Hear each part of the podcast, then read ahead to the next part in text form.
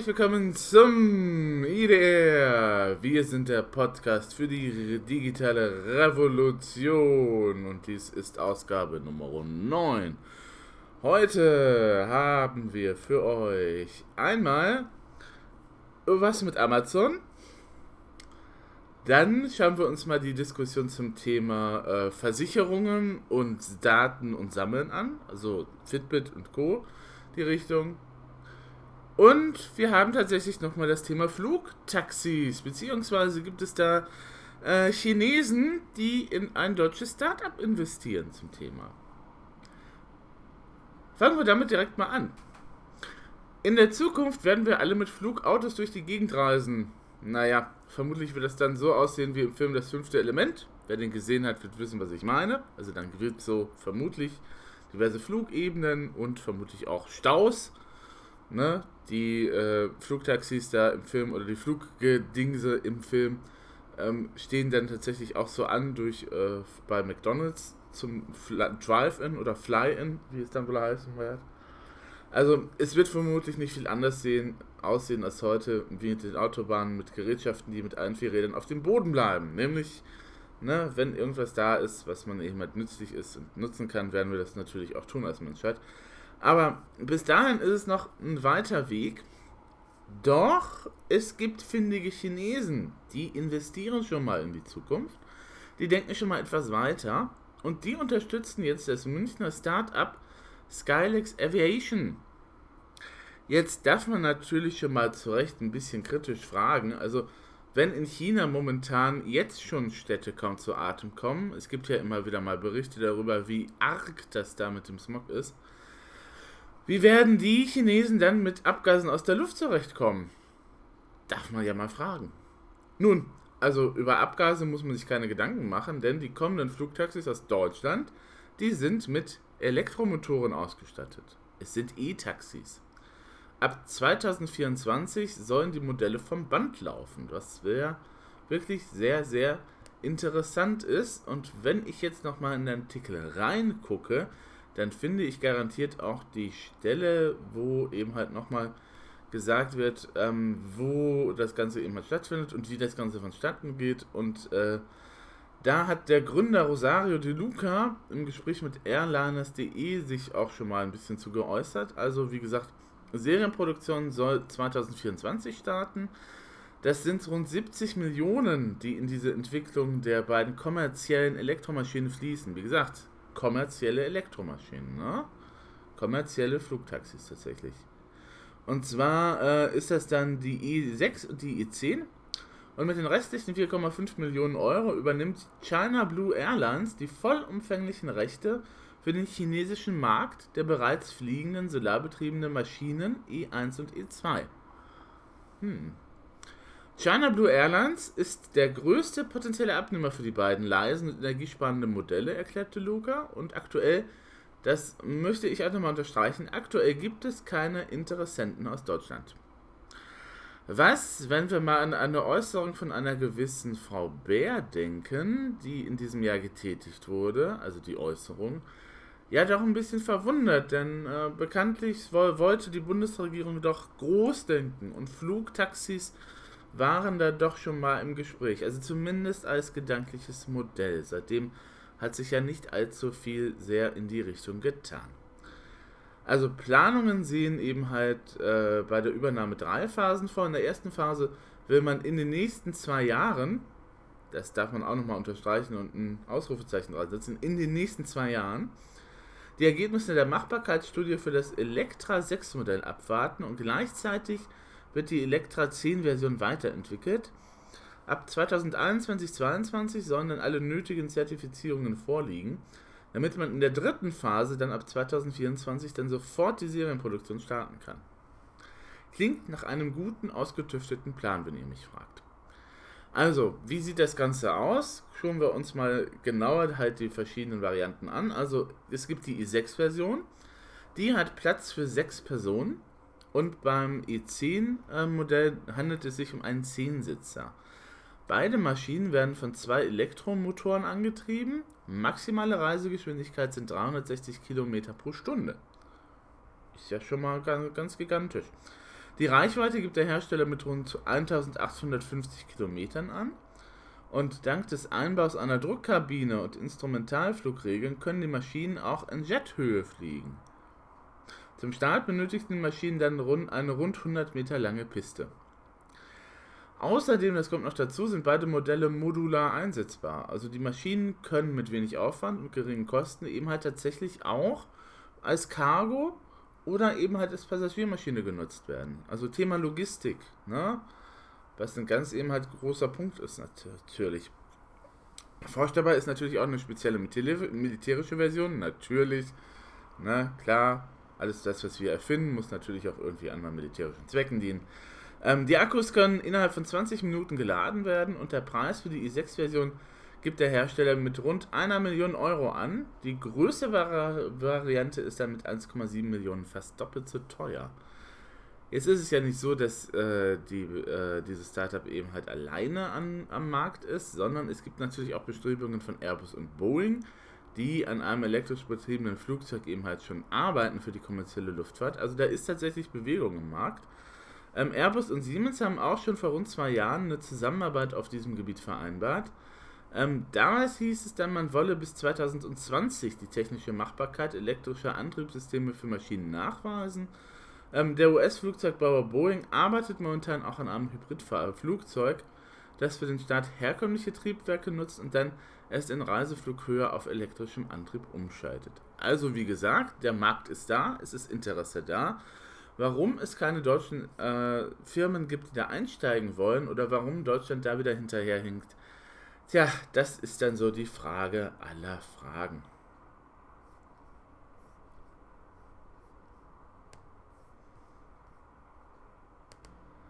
Vertrauen ist, wenn man einem bekannten Werbespruch folgen darf, natürlich der Anfang von allem. Und Vertrauen ist beim Gebrauch der eigenen Daten oder äh, da, wie würden wir irgendwie unsere Daten anderen Firmen anvertrauen, ja natürlich der Wert Nummer 1. Ähm, wir haben jetzt in der Gruppe eine kleine Umfrage gestartet, und zwar zum Thema, wem vertraue ich meine Körperdaten an? Also einer deutschen Versicherung oder dann doch Apple, Fitbit und Co. Das, was Millionen Deutsche nämlich bereits täglich mit ihren Fitness- und Gesundheits-Apps machen, das bieten jetzt auch einige Krankenkassen an. Ähm, da gibt es einen Artikel in der Tagesschau zu, vor kurzem. Ähm, ähnlich umfangreich wie zum Beispiel die Apple Health App und noch erweitert um die Möglichkeit des direkten Eintrags von Untersuchungsdaten durch den behandelnden Arzt, will Vivi zu unserem persönlichen Gesundheitsassistenten werden. Hm, muss man sich vielleicht mal merken, es gibt dann halt neben Siri und Alexa und Co. auch noch Vivi. Ein Begleiter und Mahner soll es werden, durch die Regelmäßigkeiten der Gesundheitsvorsorge und zugleich einen Überblick geben über den persönlichen Gesundheitszustand. Vivi informiert den Besitzer und die den versorgenden Arzt oder die Ärzte aktuell über alles, was sie wissen müssen und was sie tun müssen, um gesund zu bleiben.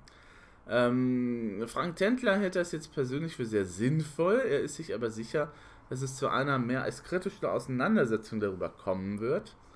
Alle diese Probleme werden wir wahrscheinlich erst aus der Welt schaffen, wenn wir unsere Daten so sicher verwalten können, wie das heute bereits mit Blockchains möglich wäre. Und äh, da blicken wir mal ein wenig rüber nach Estland als Beispiel.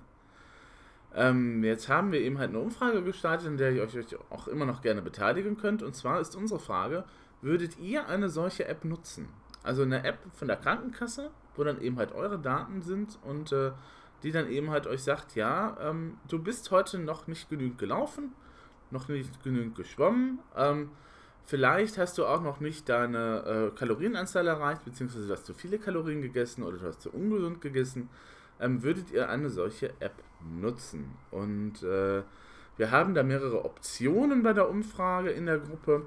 Und äh, die Gruppe erreicht ihr unter facebook.com slash groups slash insidedr übrigens slash facebook.com slash groups slash insight.dr kein slash dann eben halt nach dem www also www.facebook.com slash groups slash insight.dr ist die richtige URL drei Optionen haben wir euch da zur Verfügung gestellt. A wäre, ich halte das für eine sinnvolle Erleichterung. Die Begründung gibt es dann gerne auch als Kommentar. Da schauen wir gleich mal rein. Ich lehne das strikt ab. Immer auch eine Begründung per Kommentar dürft ihr gerne verfassen und ich würde es teilweise nutzen. Wenn man sich jetzt die Kommentare anschaut, dann ist das so ein bisschen hm, zwiegespalten. Ähm, und zwar ähm, Michael Gerber ähm, meinte er, als äh, chronischer in Anführungsstrichen sei er mit dem Umgang mit Assistenten gewohnt und er befürworte das grundsätzlich. WGJ meint, wer garantiert mir denn, dass Vivi nicht irgendwann von einem anderen Unternehmen mit sämtlichen Daten aufgekauft wird? Ist natürlich eine gute Frage, ähm, worauf Michael Gerber geantwortet hat, die Frage, wer die Hoheit über meine überaus persönlichen Daten behält, ist in der Tat von zentraler Bedeutung. Löschung oder aber Übergabe an den Content-Lieferanten wäre da eine Option. Dirk Kropp hat kommentiert, es gibt sicher sinnvolle Aspekte, Recall, zentrale Datenhaltung für Notfälle, aber meine Krankenkasse ist kein neutraler Dienstleister. Das muss, müsse man bedenken. Sie wird versuchen, wirtschaftlich zu arbeiten und dementsprechend auch an mir zu sparen. Der mögliche Verkauf der Daten ist dann ein weiteres Problem. Ähm, wobei sich dann der Kopf wünschen würde, dass äh, die Krankenkasse hat eben halt eine Reihe von Daten mit komplett unterschiedlichen Löschungsfristen. Mal sind es 4 mal 12 Jahre und allein diese Struktur transparent zu machen, wäre völlig unabhängig eben halt von der Frage, ob man Vivi nun mag oder nicht, eben halt so ein erster Schritt. Und äh, neben der grundsätzlichen Informant Dirk Kropp auch noch, welche Daten vorliegen, muss eine Vereinbarung kommen, welche weiteren Daten ich zu welchen Konditionen zur Verfügung stelle. Das gilt aber nur für mich als gesundes Individuum und ob erkrankte Personen das so attraktiv finden würden, das bezweifelt er da ja dann doch. Und ähm, Rainer Reitz meint, ähm, privat gebe er die Daten zum Beispiel an Garmin und Strava. Er hätte auch kein Problem damit, wenn die Gesundheitsdaten am staatlich kontrollierten Ärztenetzwerk ausgetauscht werden könnten. Vorausgesetzt natürlich, man würde eben halt persönlich einwilligen. Ne? Also persönliche Einwilligung, meinte er, ist, muss gegeben sein, sonst funktioniert das Ganze nicht. Und ähm, ja, Frank äh, probiert das Ganze jetzt mal aus. Er hat sich angemeldet, meinte in den Kommentaren. Leider ist die KV noch nicht dabei, aber seine eigene Krankenkasse ist noch nicht dabei, aber die Anmeldung und die Inhalte und die Webseite sind sehr vertrauenserweckend aufgebaut. Ihr könnt euch das Ganze noch auch schon mal angucken unter www.vivi.com. Vivi schreibt sich V-I-V-Y, also V-I-V-Y.com.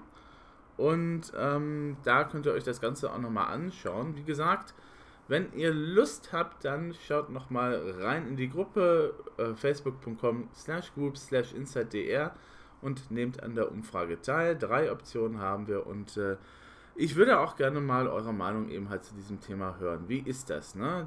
Kann ich oder bin, darf ich eben halt meine Daten der Krankenkasse vertrauen? Ne, mit all diesen Aspekten, die wir jetzt schon erörtert haben. Ne, dies ist ein wirtschaftliches Unternehmen. Ähm, es muss gewährleistet sein, dass die Daten vielleicht auch irgendwo gesichert sind und dass es dann eben halt außer der Krankenkasse keiner da ankommt. Ähm, vielleicht ist es aber auch nicht so tragisch, wenn eben halt diese Daten dann tatsächlich auch auf der Gesundheitskarte gespeichert werden und dass der Arzt beim nächsten Mal dann eben halt da drüber gucken kann. Wer weiß, wer weiß. Die Diskussion läuft auf jeden Fall letztes Thema für heute, für diesen Podcast, ist ein Thema, das wirklich interessant ist, denn äh, es geht um Amazon und alles, was mit Amazon ist, äh, betrifft, alles, was Amazon betrifft, so rum, ist natürlich per se schon interessant, aber das hier ist nochmal ein Stück interessanter, denn ähm, es geht nochmal um diesen ersten, ähm, ja, auf Englisch heißt es First Cashierless Store. Ähm, auf Deutsch würde man wohl sagen, es ist ein kassenloser Store oder es ist ein äh, Geschäft, wo man eben halt tatsächlich nicht mehr an der Kasse stehen muss, weil das Ganze eben halt per App abgerechnet wird. Also Amazon Go hat ja, ist ja ein Konzept, äh, das Amazon jetzt äh, erprobt, eben halt in erstmal in Seattle und jetzt haben die halt eine Filiale außerhalb von Seattle eröffnet. Ähm, das Ganze funktioniert folgendermaßen: Es gibt eine App, die man sich auf das Smartphone runterlädt. Dann geht man in diese Filiale, die genauso aufgebaut ist wie ein normaler Supermarkt. Man äh, kauft ein, also man legt seine Produkte eben halt in den Einkaufswagen, ähm, scannt die halt dann mit der App und äh, wenn man eben halt dann äh, den Laden verlässt, dann wird eben halt der gesamte Betrag eben halt per App vom eigenen Konto abgebucht. Das heißt, man muss die Ware nicht mehr nochmal rauskramen, auf dem Förderband legen, abwarten, bis die Kassiererin dann eben halt alles eingescannt hat, bis eben halt der ganze Preis fertig ist. Man muss nicht mehr nach Kleingeld an der Kasse kramen, weil es gibt einfach keine Kasse. sondern kann einfach die Sachen nehmen, die einscannen, die App äh, registriert das und wenn man dann rausspaziert, wird das einem alles abgebucht. Das ist so ein Konzept, das in Deutschland bisher, glaube ich, noch nicht so die große Beachtung gefunden hat, beziehungsweise man hat davon gehört, aber so der Einzelhandel hier ähm, tut das nochmal, glaube ich, so unter, ja, das ist Zukunftsmusik, das kommt garantiert nicht in dem Maße eben halt ab. Und Frank hat da seine eigenen Ansichten zu, nämlich es wäre ein Patient Nummer 1 das ist in der Epidemiologie der erste Überträger einer Infektion. Ne? Also Amazon hat jetzt den ersten Amazon Go Store außerhalb von Seattle eröffnet. In Chicago können Amazon-Kunden in einem Laden auf eine Weise einkaufen, die man hierzulande als Ladendiebstahl bezeichnen würde. Ich habe es ja eben auch schon mal erzählt. Ne? Also reingehen, einstecken, rausgehen. Punkt. Das ist so einfach, so kundenfreundlich und logisch, mein Frank, dass Patient 1 rasant weiter dazu beitragen wird, dass sich diese Infektion in Anführungsstrichen wie eine Grippewelle global ausbreiten wird. Naja, die Methoden der Warn- und Personendatenerfassung sind allerdings ein bisschen fragwürdig. Also Kameras ermitteln jede Veränderung im Sortiment und Sensoren ordnen Produkten Personen zu. So wie Amazon das heute macht, können wir das in Deutschland nicht machen, weil das mit unserem Datenschutz, ne, da war vor kurzem ja noch sowas, jemand nicht vereinbar ist. Aber Patient 1 hat hierzulande schon Varianten hervorgebracht. So testet Saturn zum Beispiel ein ähnliches System auf RFID-Basis. Also diese Chips, diese werdet ihr kennen.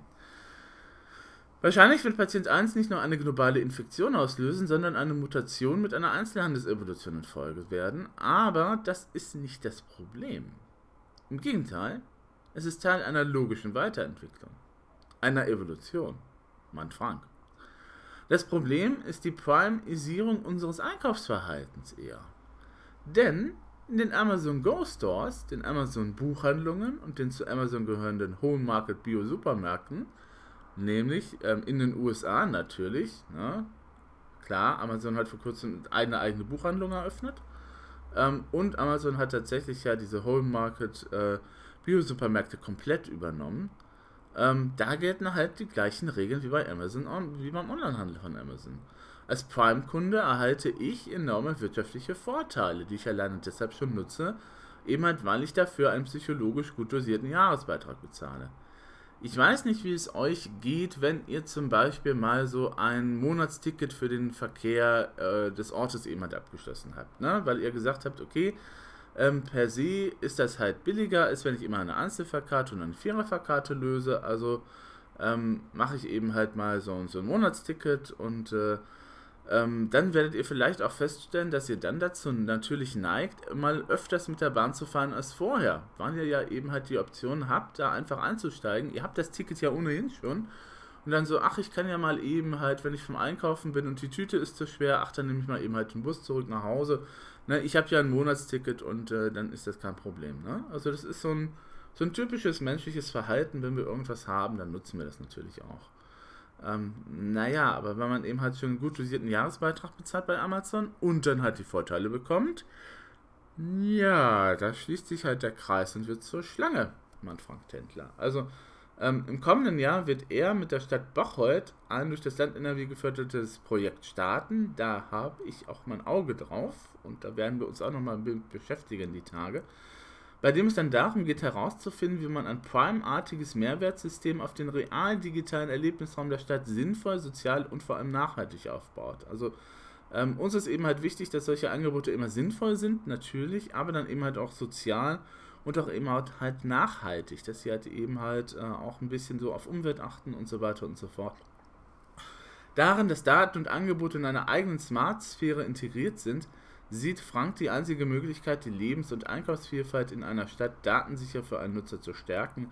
Und äh, das Produkt wird natürlich dann öffentlich dokumentiert. Also das Projekt, ach, Projekt und Produkt, aber es ist ja eigentlich beides, ähm, wird dann natürlich öffentlich dokumentiert werden und zu diskutieren sein. Und äh, den Artikel selber, den englischsprachigen Artikel, findet ihr natürlich in den Shownotes eben halt verlinkt zum Thema Amazon just opened its first cashierless store outside Seattle äh, ja, mal gucken, was da eben halt so kommt.